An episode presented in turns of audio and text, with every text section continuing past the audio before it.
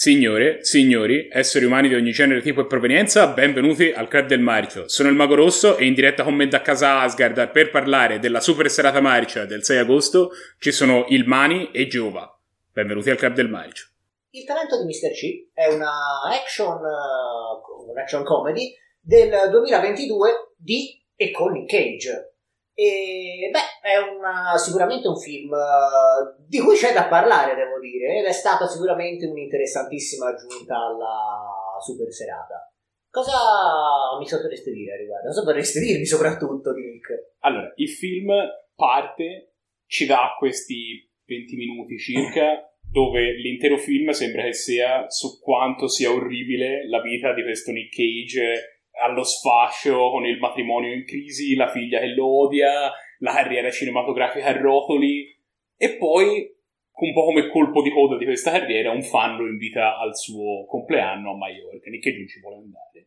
E alla fine decide di andarci e si ritrova coinvolto in una, una serie complicatissima di eventi nei quali si scopre che ci sono delle retroscena dietro al padrone di casa eh, che però che potrebbe essere in realtà una figura incredibilmente losca, ma poi forse non lo è, ma poi forse lo è, e tutto viene collegato da, da, dal fil rouge di questo ultimo film di Nick Cage che lui vorrebbe produrre. Il film è molto bellino, secondo me, ha, ha decisamente dei colpi in canna, non, non si prende troppo sul serio, è una cosa che apprezziamo sempre, e Nick ci crede. Nick ci crede, Nick ci crede sempre, c'è da dire, eh è un po' il pregio difetto di Nick che lui crede in tutto quello che fa, soprattutto cinematograficamente. Secondo me la debolezza di questo film sta nel modo in cui lui viene assoldato dalla CIA per seguire i movimenti di questo personaggio losco che lo invita al proprio compleanno perché davvero, diciamo, c'è questa solerta gente della CIA che fa tutto ciò che è in suo potere per coinvolgere quello che comunque è un civile nell'inquisizione di un, di un narcotrafficante. E quella è davvero la cosa più debole e più fastidiosa, secondo me. Per il resto il film è assolutamente godibile. Nick Cage ci crede, è un è un grande attore, è un ottimo attore, è coadiuvato da un buon cast, primo fra tutti c'è Pedro Pascal, che eh, ora, è, ora ti dico sia famosissimo, però insomma è un attore di primo piano, eh, è diventato famoso che Mandaloriano. Senza eh, casco non si riconosce. Senza casco non si riconosce, è vero, è vero, però diciamo nella community di Star Wars è un nome conosciuto. Adesso farà la serie su The Last of Us. Ha fatto Narcos? Narcos, perché Narcos, io non l'ho visto, devo essere onesto, non l'ho mai visto Narcos, però insomma è una delle serie più famose degli ultimi anni. Quindi c'è una buona alchimia fra questi attori, ma c'è da tirare i coriandoli anche perché normalmente Nick Cage viene attorniato da attori un po' di merda. Negli ultimi film che abbiamo visto, Grand Isle, Willy's Wonderland, Pig, Mandy, insomma tutti questi film che abbiamo visto negli ultimi tempi di Nick, c'era Nick e poi un po' il vuoto intorno. Invece Nick qui è supportato bene, Pedro Pascal è un bell'attore, è girato bene. Insomma, si vedeva che era un film che aveva motivo di essere. Infatti stavo, stavo, per dire, dei film che hai citato, quello che ci è piaciuto di più è sicuramente Willy's Wonderland, che c'era praticamente solo Nick Cage. C'era sì, Ora, non, non sono d'accordo su Mandy questo. in realtà eh, era un buon film, mi ero, molto rispetto a film come Grand Isle o eh, come Pig, per esempio. Eh, effettivamente la presenza di unicamente Nick Cage in un film come Willy's Wonderland. Come tu dicevi giustamente te, la trama ha qualche scricchiolio. Però secondo me non è neanche così importante, perché comunque sia il film, il pregio del film, la causa che ci ha catturato del film è molto questa indulgenza, questo autocompiacimento nel celebrare, se vogliamo, la figura di Nick Cage come Nick Cage. È vero. E questi, tutti questi riferimenti alla sua carriera cinematografica. Però posso dire anche una cosa, è anche un film in cui lui si prende poco sul serio, cioè scherza su se stesso. Diciamo che non fa la star offesa per essere diventato un meme negli ultimi anni e lui scherza tanto su questa cosa. A un certo punto poi c'è il protagonista, insomma, Pedro Pascal che cita una vecchia commedia che si chiama cara insopportabile Tess e lui dice sì sì ah certo quel film poi si vede la scena dopo e se lo va a riguardare perché non se lo ricordava di cosa parlasse insomma cioè anche quando Nick Cage vede la statua che lo ritrae con le pistole, mi pare di face off. Sì, eh, sì, è face off. E ah, lui guarda, madonna, questa statua è veramente ripugnante. fa cacare. E, e, e, mi sta molto simpatico quando all'inizio fa questo sfogo a tutti a infamarmi perché accetta ogni sceneggiatura? Io ci pago le bollette! Che è un po' la stessa cosa che De Niro disse in una intervista di qualche tempo fa quando gli fecero notare che faceva tutta la merda che gli proponevano. E De Niro disse, ma che devo andare a fare il contadino? Questo è il mio lavoro. Che è anche una cosa vera vera che Nick Cage prova, ma contemporaneamente ci scherza sopra e tirano fuori un film uh, organico, organico, molto carino, mi sono proprio divertito. Quindi ho una domanda per voi. Oddio. Secondo voi è autobiografico questo film oppure no? È una commedia o è un'autobiografia? Rispondo io. No, è assolutamente una commedia. C'è, diciamo, loro sono furbi perché prendono l'accusa che viene spesso rivolta a Nick Cage negli ultimi anni, cioè che sei un attore finito che accetta ogni cosa perché è in bolletta, e da lì fanno partire una commedia, che è anche una cosa secondo me molto intelligente, perché poteva essere se no soltanto un film tributo o presa di giro all'attore, e invece no, è un film eh, che ha una trama, eh, ha una direzione che poi prende, infatti a un certo punto l'elemento autobiografico e celebrativo, tra virgolette, viene quasi messo da parte, diciamo, in favore proprio della sostanza del sì, film che cammina scema sulle... via via l'elemento eh, e quindi il, il film è un film diciamo che prende più corpo sempre sì, di cammina sulle gambe quindi no. Detto questo devo dire a nome del Club del Marcio che Nick Cage è un grande attore. Nick Cage è un grande attore, è un attore che amiamo, Senza è un video. attore che ha una lunga lista di film ottimi, da assolutamente da vedere, al di fuori della sfera del Club del Marcio.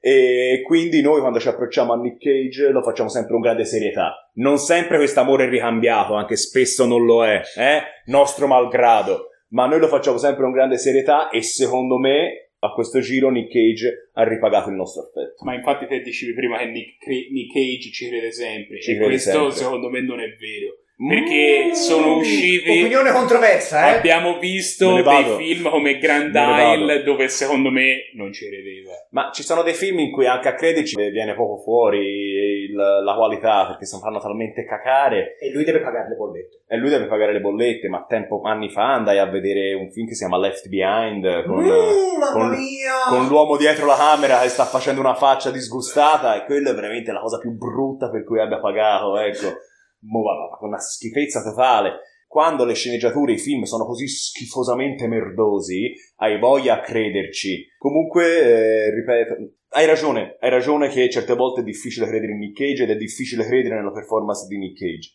Però eh, io rimango dell'idea che lui ci prova sempre a dare il meglio in qualsiasi situazione e riesce a risollevare pellicole tristemente mediocri come poteva essere Willy's Wonderland senza che non ci fosse stato lui, per esempio. Però eh, queste sono anche questioni dei gusti, c'è da dire che io li voglio tanto bene a Nick. No, no, anch'io, anch'io lo adoro Nick, specie quando comunque sia, insomma, ci fa vedere quello di cui è capace, cosa certo. che secondo me in questo film sì, fa. Sì, sì, poi Nick è uno che riesce a fare il dramma, l'azione, la commedia, che è una cosa che spesso non viene considerata nella sua carriera. Qui in, imbastisce la commedia facendo riferimento alla sua carriera anche di action hero e ci riesce bene, no no, basta. Ora, babà, non voglio essere ripetitivo, però... Fa, fa anche qualche bella smorfia alla Nick Cage. Sì, certo, ecco lì, ecco, perché vero, Anzi, lì, lì strizza un po' che un Nick Cage in questo film non basta. No, è vero, ma dopo ne parliamo. Hai detto una cosa giusta, lì strizza un po' l'occhio al fenomeno dei meme di cui lui è stato protagonista.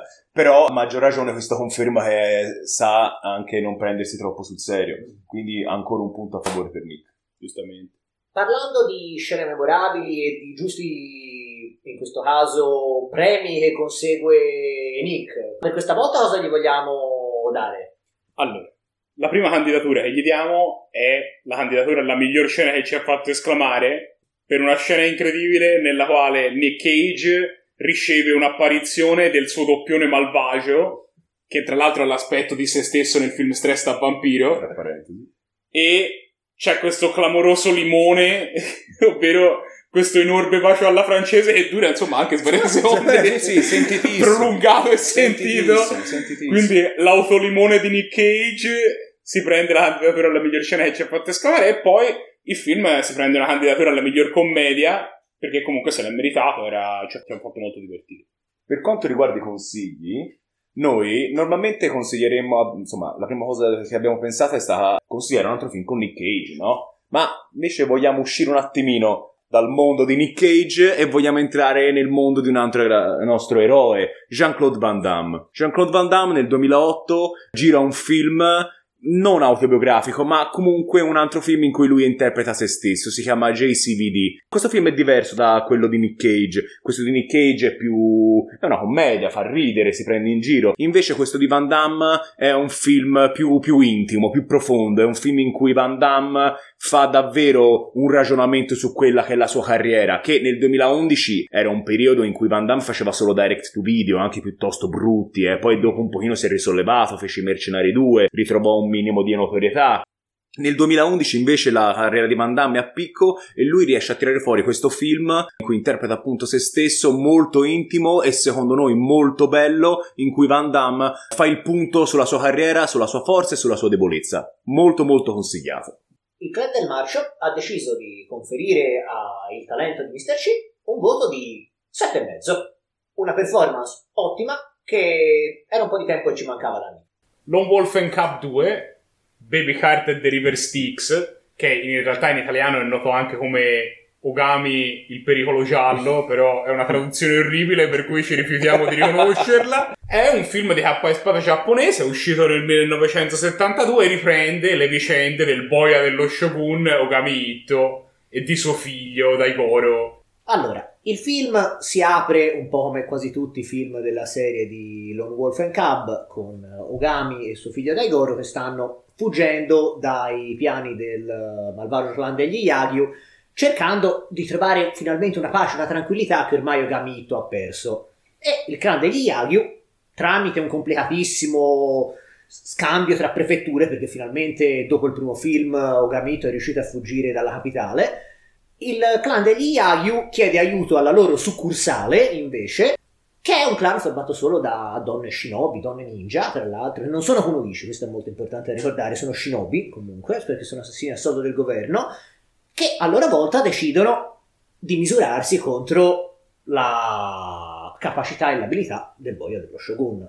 E questo poi, tra l'altro, comporta tutta una serie di tipi e sottotrame politiche in cui poi il governatore della regione in cui si trovano deve proteggere la loro produzione di indaco perché lo shogun se ne vuole impadronire, quindi assoldano giustamente Ogamito perché come Nick Cage dicevamo in precedenza anche Ogamito deve mangiare giustamente e, e mi sa che, che mangia anche un pochino parecchio Ogamito no?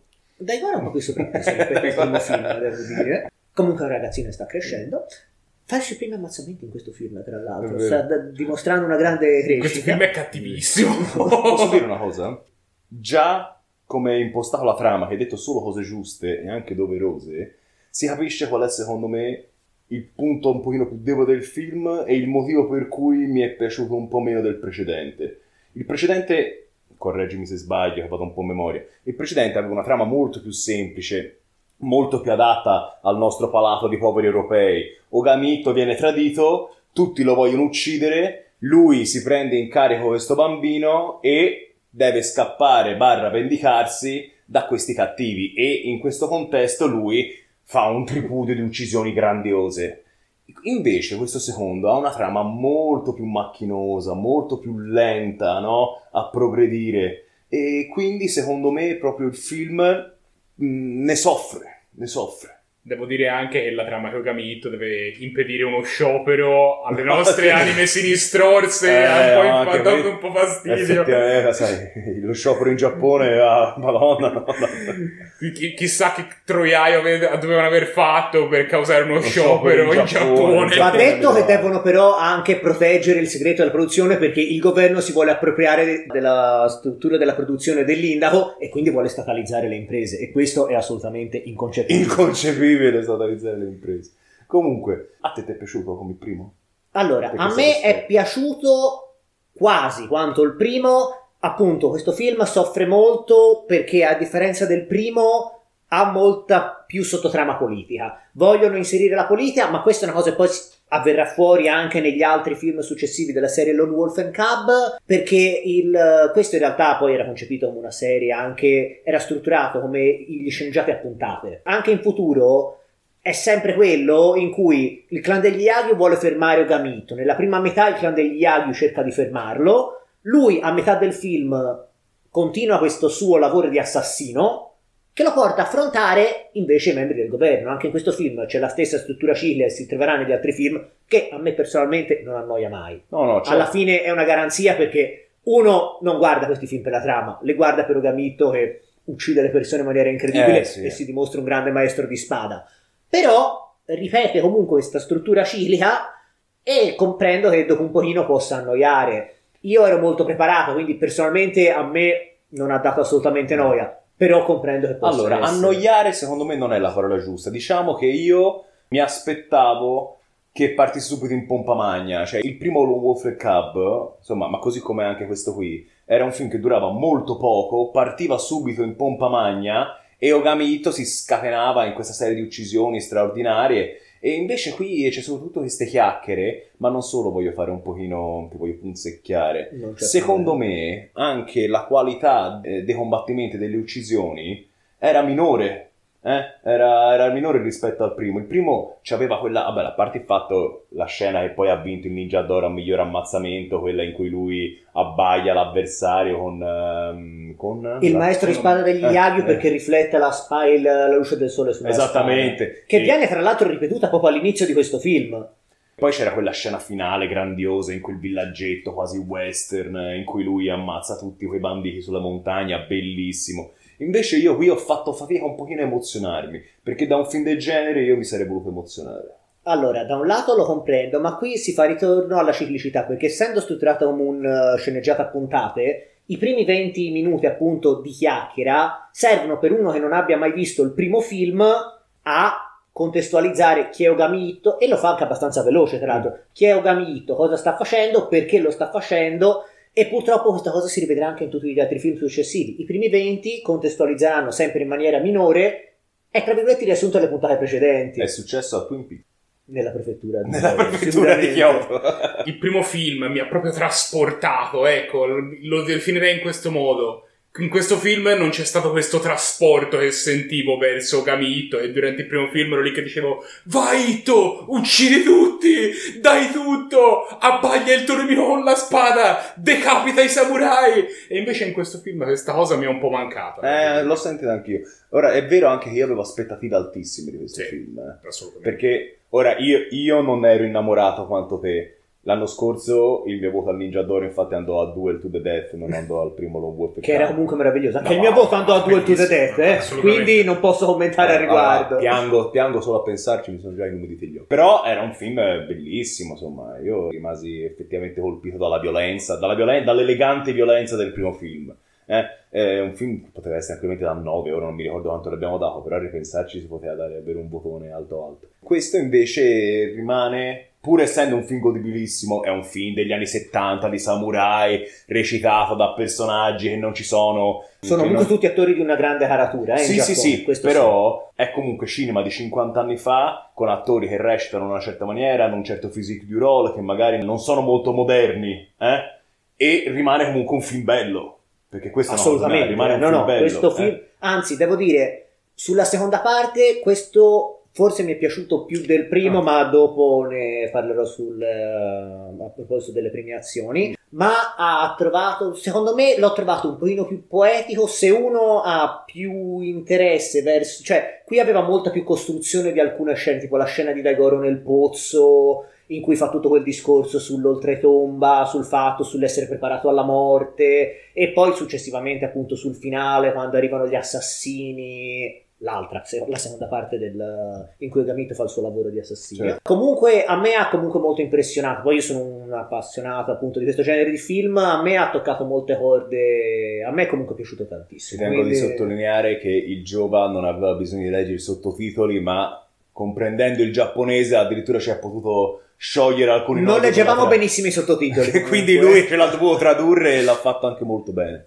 Parlavamo prima delle scene che volevamo premiare. Mi sembra un buon momento per parlare dei Ninja d'Oro. Allora, ora vediamo se me li ricordo tutti perché sono notevoli. Partirei per prima cosa con il migliore ammazzamento, perché è Lone Wolf and Cub, e se non ha un migliore ammazzamento non è Lone Wolf and Cub, E ce l'ha. E candiderei l'uccisione finale, proprio quella che termina esattamente come la precedente, l'uccisione che termina il film in cui Yogamitto uccide l'ultimo dei tre fratelli monaci assassini e eh, l'uccisione di per sé è classica, è il classico colpo di spada, Però l'ultimo dei fratelli in mezzo alle dune, che tra l'altro sono le dune di Tottori, in cui hanno girato un'infinità di film di azione, al tempo di avere la gola tagliata e con la gola tagliata fa un lunghissimo componimento sul fatto che l'aria che gli fuoriesce da questa cigulare tranciata ricorda il sibilo del vento e la sua anima che se ne esce è paragonabile al vento che ulula sopra le dune in quel momento. Ah, è da vedere, Poesia, assolutamente. poesia, Poesia. poesia È poesia in punto di morte, non raggiunge un livello più alto. Vera epica, vera epica. Poi, ovviamente, il candidato Gamito a miglior giusto. Se lo Di merita. quello Gamito, se non lo merita. mancare. Se lo merita. Stavolta candidiamo anche, non è il miglior ammazzamento, ma come miglior oggetto inanimato, il passeggino di Daigoro, che questa volta mostra lame nascoste e lame retrattile. Tra l'altro, Daigoro dà anche tutto. A un certo punto preme i bottoni per far uscire ste Sì, lame. Sta iniziando a entrare nella professione di assassino, cosa che il padre non vorrebbe, tra l'altro. Però, il- tra l'altro, questa è una cosa. Vabbè. Il- lui non vorrebbe che Daigoro diventasse un assassino, però oramai Daigoro ha iniziato la- ha già reciso le sue prime vite. Che Hanno poi erano delle caviglie, però va che ormai stanno percorrendo le sponde del fiume Stige, Stige ormai. e quindi sono pronti a tutto. Tra l'altro, l'adattamento italiano era pessimo, l'adattamento inglese non è male perché il fiume Stige, il titolo originale sarebbe On the Sanzu River, quindi il fiume Sanzu è comunque il fiume del mondo dei morti. Ah. Quindi, ottimo adattamento inglese. Il, il pericolo giallo invece assolutamente No, no. dammi il pericolo giallo è imbarazzante. È un po' imbarazzante. No, no, no, E infine, però, il nome Il pericolo giallo si adatterebbe bene al, qua- al quarto, ormai Ninja Door, quindi siamo ben quattro, che è a miglior cinesata, perché comunque è un film di genere. che non è cinese, però la nostra categoria è anche tutto il cinema orientale. Per quanto riguarda i consigli, sarò banalissimo. Questo film era, era bello, ma il precedente era molto bello, molto molto bello. Quindi ripescatevi il primo film della serie, che è sempre del 1972. Quindi bisogna riguardare un attimino il sottotitolo, che adesso mi sfugge. Io temo che fosse solo Lone Wolf, Lone and Wolf Cub. Cub. No, no, Lone Wolf and Cub, Sword of Vengeance. Bravo. L- Lone Wolf and Cub, Sword of Vengeance del 72. Farei anche un piccolo inciso nel caso, ora purtroppo non è video, però nel caso vi interessasse le vicende di Ogami Itto esiste una splendida serie a fumetti che è Lone Wolf and No, Cub. io penso che sia, cioè, questa sceneggi- questo sceneggiato deriva dal fumetto, no? Eh, no, credo che il fumetto sia successivo. In realtà Mm. credo che entrambi derivino forse da una serie di romanzi, nonostante ci abbia un po' deluso dopo le incredibili aspettative che nutrivamo da- dal primo film erano monumentali. Eh, sì. Questo film era comunque molto valido e si becca un sette e mezzo per lo pieno che si merita completamente. Il film era incredibile, Era a me bello, è sì, molto sì. piaciuto. Era bello, nonostante devo ammettere che il primo film, come abbiamo tutti giustamente detto, è piaciuto era più. meglio. Godzilla contro Mothra. Il più classico dei kaiju, un film del 1992 ed è un graditissimo ritorno al marcio perché era solito eh, guardarci un kaiju eh, alla super serata estiva. L'anno scorso non l'abbiamo fatto e secondo me non l'abbiamo fatto nemmeno la precedente. E quindi è con grande gioia ci siamo guardati questo film. E com'era questo film?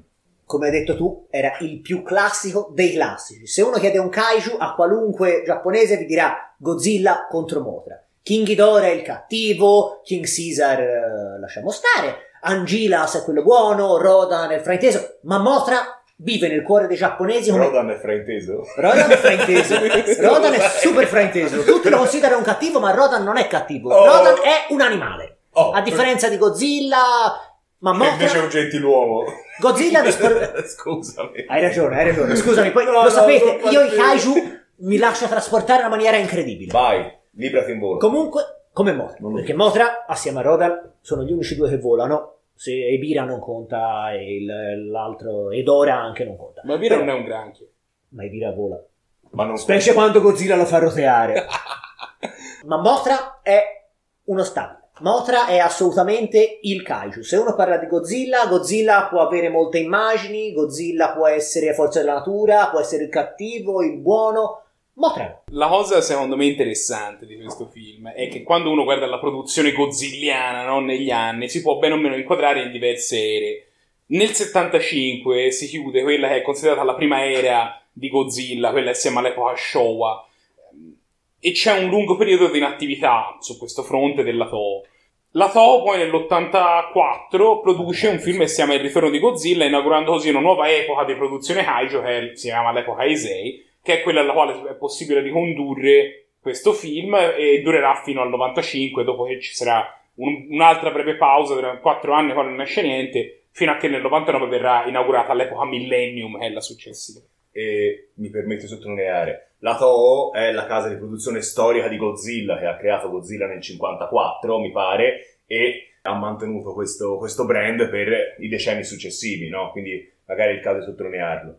Ci tengo anche a sottolineare che hai parlato del 99 che inizia l'epoca millennial, ma nel 98 il signor Emmerich aveva, ha, gi- ha girato l'odiatissimo Godzilla americano, capito? Che è comunque un film che io ho sempre apprezzato, no, non volevo... Anche- No, no, va bene. Anche Il- se- L'orribile mostro mangiatonni. il Aggiungerei... mangiatore, bravo, il Ci, mangiatore. ci tengo a ricordare che l'orribile mostro americano viene omaggiato in Godzilla Final, Final Wars, Wars. del 2000 dove viene chiamato col nome di Zilla e quando tutti i mostri si mobilitano per rispondere alla minaccia vichingi d'ora proveniente dallo spazio anche Zilla compare e muori un secondo Zilla letto. viene sconfitto subito da Godzilla e da lì viene la famosa frase che tra l'altro viene ripresa perché girava nei forum in cui commentavano in Giappone con inutile mostro mangiatore. Inutile mastro Ho mangiatore. detto anche Maguro Iter, tra Ok. l'altro. Comunque, Insomma- torniamo a noi. Cos'è la caratteristica dell'epoca Heisei? Secondo me, questo film, che come tu dici te è un po' la quintessenza del kaiju, non è un caso che lo sia, perché i film dell'epoca Heisei in generale sono un po' caratterizzati dal fatto che la tecnologia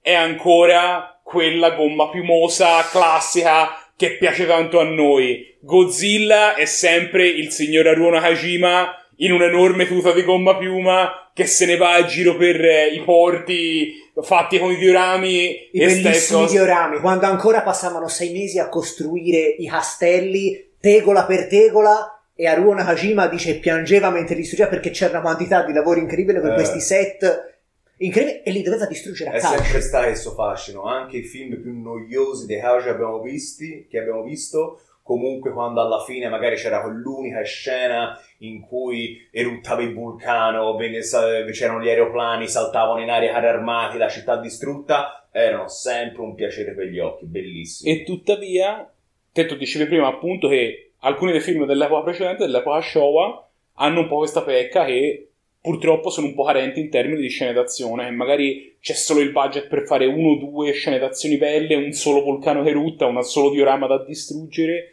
e quindi non si può magari dare tutto. Invece questi film dell'epoca Heisei secondo me hanno la capacità che comunque di fondi ce, ne devono essere, magari le tecnologie sono un po' affinate, per cui come per esempio in questo film se le danno per tutto il tempo. Infatti in questo film le scene di Kaiju sono frequenti, costanti, spettacolari, molto belle. Godzilla e Mothra se le danno di santa ragione. Batra, che è tipo il gemello malvagio di Mothra, che compare anche lui, e vola. tra l'altro. vola. Dopo, dopo vola. Dopo vola. dando una quadra un pochino, insomma, questo film, a differenza di molti altri, non ha il difetto della lunghissima trama degli uomini, no? Che cazzeggiano fra di loro, che spesso annoiano. Ci sono tante scene, tante scene belle. Ma qual è la trama, Giova, di questo film? Che ancora non l'abbiamo Allora, detto. la trama è quella classica, quindi inizia con il classico ritrovamento archeologico, che in questo caso è in questa Infant Island, questa isola che apparentemente tutti conoscono, se- segnata su tutte le mappe, tra l'altro, e viene deciso di costruire un resort perché la solita multinazionale inquina e distrugge ha bisogno di nuovi posti e viene mandata questa spe- anzi premetto che si apre con qualcosa di molto particolare perché questo film si apre come un Indiana Jones si apre con la classica avventuriero giapponese stavolta che entra nel tempio prende l'idolo il tempio crolla e lui viene Sì. arrestato e viene poi assoldato per andare su questo Infant Island a effettuare delle ricognizioni per decidere di costruire qualcosa. E quando la troupe, e qui inserisce sempre lui che ha la moglie, perché non è un film di Kaiju se non c'è una sottotrama tra gli umani, ma la critica c'è in tutti i film di Kaiju, ma poi ci tornerò dopo perché questa cosa è proprio legata al dito, arrivano su questa Infant Island dove tramite una serie di peripezie molto brevi nella giungla, tra l'altro a questo punto di merito, spendono 5 minuti nella giungla e Certo. basta, e arrivano e trovano questo enorme uovo. E assieme a questo uovo trovano anche le guardiane di questo uovo, che sono le gemelle Cosmos. Che sono un elemento ricorrente nei film di Mothra. Sono le custodi di Mothra e sono le uniche in grado di dialogare con Mothra e sono degli esseri umani che stanno sul palmo di una mano. Tra l'altro le gemelle Cosmos perché escono da dietro un fiore che in italiano non torna, ma in giapponese e in inglese è il Cosmos, appunto. Osmea. Però con la K è Cosmos perché sono dallo spazio. E appunto, in una cosa molto particolare rispetto a tutti i film di Kaiju, non è che gli dicono nessuno deve disturbare Motra, anzi, invitano la multinazionale a prendere Motra e a portarla via dall'isola, per tenerla al sicuro.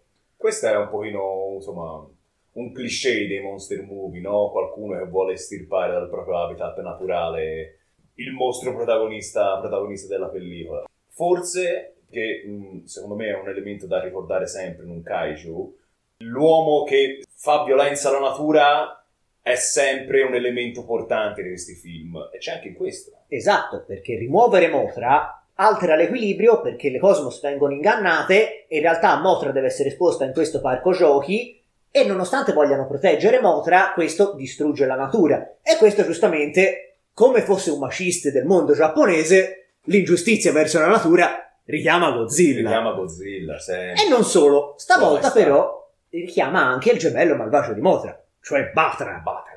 Batra mi ricorda in Final Fantasy VII quando il pianeta risveglia le weapon, no? Per difendersi dalla minaccia aliena. Perché anche Batra, nonostante sia il gemello malvagio, comunque anche lui ha un ruolo nel ciclo vitale del pianeta. Infatti il suo ruolo è quello di deviare questo meteorite che sarebbe poi arrivato Eh, cinque anni dopo sì, dallo c'è, c'è- spazio. C'è un po' di deliri comunque nella trama, d'accordo? Perché Motra e Batra in realtà sono forze positive. In questo film Godzilla, essendo uno dei film del secondo filone, Godzilla perde questo suo ruolo di difensore della natura e invece assume questa dimensione che assumerà poi per i film successivi, in cui non è più il protettore della natura, ma è una forza naturale. Quindi Godzilla smette di incanalare quello che era l'intento negativo, quindi le radiazioni e il nucleare che sono dannose per la popolazione, perché qui il Giappone si sta iniziando a spostare verso la produzione di energia nucleare, Eh. e invece diventa semplicemente una forza della natura che va imbrigliata.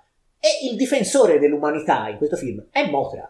Ma infatti si può dire no, che allontanandosi dagli anni 50, quindi allontanandosi dalla fine della guerra e dall'effettiva paura di un, di un olocausto atomico, anche Godzilla insomma viene riconfezionato. Siamo nel 92, è crollata l'Unione Sovietica, la guerra fredda apparentemente è finita e quindi anche Godzilla cambia, cambia volto. E è un punitore, eh? è un vendicatore, d'accordo? Si può dire? Sì, è più una forza della natura che è inarrestabile, quindi è un evento naturale in cui anche, tra l'altro in questo film commentano con un laconio oh no, sta tornando Godzilla, perché oramai è diventato un fenomeno cilome, i terremoti in Giappone, come l'eruzione del Monte Fuji, che oramai in tutti i film di Godzilla se non erutta il Monte Fuji non è... Però Motra comunque sì, il ruolo di protettore dell'umanità l'aveva eh, ricoperto anche in diversi film dell'epoca precedente. È sempre stato un mostro buono, tra virgolette, Motra, che era alleato col pianeta ma anche con, con gli umani.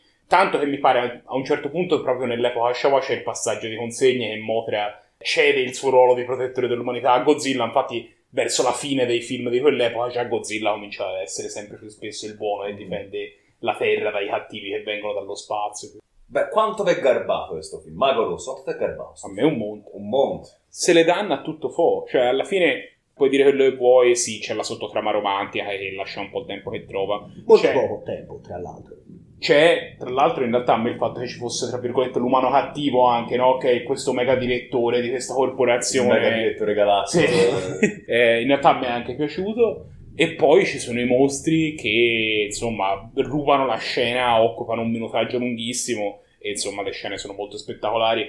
È sempre meglio. È il eh. fascino della gomma più. Quindi insomma, il fascino della gomma piuma, anche te Giova sei rimasto, diciamo... Sì, poi appunto Motra, Batra si trasformano, quindi ci sono due kaiju al prezzo di uno, Eh. perché prima sono larve, poi fanno la muta, poi volano raggi atomici, Raggi raggi, atomici, laser. raggi atomici, vero, vero, vero. Anche se, come giustamente il mago ci ha fatto notare nella chat, il fatto che uno dei poteri di Mothra sia la sparare la, la bava, Ah. no, ma non è molto epico, no? Cioè, rispetto al raggio atomico di Godzilla, diciamo, la bava di, di Mothra sparisce un pochino. Ma si fa comunque valere, no? Mi Sì, pare. sì, sì. Poi per- però quando Motra si trasforma lancia comunque i raggi laser dagli occhi. È vero, Questo è bravo, fondamentale. bravo, giusta osservazione. Bene, bene. Allora, io adesso andrei a eh, sottolineare quello che magari ci ha colpito in particolar modo. essendo un monster movie, una candidatura che uno potrebbe valutare di dare è quella di miglior mostro. Infatti, noi l'abbiamo assegnata. In particolare, abbiamo dato ai gemelli Mothra e Batra. Anche perché una candidatura a Godzilla l'avevamo già data questa stagione. Quindi, insomma, lo vedremo anche lui quando faremo le votazioni per il Ninja d'Oro, e però vedremo anche Mothra e Batra che in questo film sono anche proprio bellini. Sono bellini. Il sì, sì. eh, Mothra in particolare ha questo colore sgargiante, è molto classe questa cosa, Ci però sono le peluche adorabili di Mothra, uno campeggia in camera mia. ne, ne vorrei uno. Eh, Anch'io. Poi, Posso dire anche una cosa su Batra? Certo. Cioè, che non hanno fatto semplicemente Mothra di un altro colore. Cioè, No, no, l'aria- cioè, c'ha, c'ha un diverso. suo stile, insomma, Sì, c'ha sì, un sì. suo design, no? Però un peluche di Batra bucherebbe tantissimo che è pieno di Sì, gente, sì, sì. Comunque i giapponesi ci tengono a queste cose, lo fanno vedere. abbiamo dato una candidatura a miglior film di fantascienza, che il film si merita assolutamente. E poi abbiamo voluto premiare la scena finale, questo combattimento a tre assolutamente epico, nella quale i due gemelli farfalla sfidano Godzilla in un combattimento campale nel porto di Tokyo Un tag team incredibile. che ci ha fatto volare alto ed, ed esplodere i cuori. Ma e c'è da sottolineare, secondo me, che questa è a rappresentanza di tutte le belle scene che ci sono, Sì, perché sì, la sì. qualità del film è Si affrontano svariate no? volte nel corso del film, tra Certo, l'altro. certo, quindi... certo, certo, certo. E invece, Giova, cosa ci consigli tu che sei l'esperto? Allora, è una decisione un po' complicata perché sarebbe troppo facile prendere e citare un altro film della Toho, magari anche un film Heisei. E invece stavolta voglio andare un po' controcorrente e candidare un Godzilla americano. E non è Zilla! Madonna, madonna, madonna, No, invece è un film oggi. abbastanza recente che invece il- la critica ha cercato di stroncare in tutti i modi, il pubblico ha dimostrato invece un grandissimo apprezzamento, ovvero il film ben più recente Godzilla King of the Monsters. Che non è l'ultimo uscito. È il penultimo. È quello precedente. L'ultimo mi ha fatto un po' storcere la bocca, quindi... Vabbè, magari ne parliamo in un altro momento. Maledetto scimmione. Eh, dicevo, perché King of the Monsters? Perché è un film, nonostante sia americano, che riprende tutti gli stilemi classici di Godzilla. Che purtroppo, guardando la critica, l'ha stroncato dicendo ci sono troppi rapporti tra umani, ci sono troppi combattimenti tra mostri, queste due cose sono slegate, c'è troppa dietologia sulla natura. Mai troppi, mai troppi. di- Quello mai, troppi. Chi l'ha detto che ci sono troppi combattimenti? Chiaramente La una critica- persona la critica si è lamentata- non... Chiaramente una persona che non capisce niente de- dell'appeal de Kaiju. Tra È parentesi, in quel film c'è anche Rodan che esce fuori dal vulcano, il frainteso Rodan. È fraintesissimo, tra l'altro. Molto bene. Riprendono il tema originale di Godzilla. Tu, quindi sì, Godzilla King of the Monsters. Il Club del Marcio, quindi, anche in virtù di queste entusiastiche recensioni da parte di questi ragazzi, ha dato al film 8. Un grande kaiju. Noi spesso eh, amiamo il kaiju, ma diciamo ci incastriamo un pochino in film che magari non sono proprio invecchiati benissimo da un punto di vista di trama e risultano macchinosi. Tutte problematiche che questo film non ha. Ce lo siamo goduto, il film era bello, volevamo mostri, si picchiamo dall'inizio alla fine, l'abbiamo avuto e quindi 8 non può che essere il voto, il voto che si merita. Per eh, quello della, insomma, per il film della super serata abbiamo detto tutto. Seguiteci su YouTube, seguiteci su tutte le piattaforme social e ci vediamo la prossima volta. Ciao!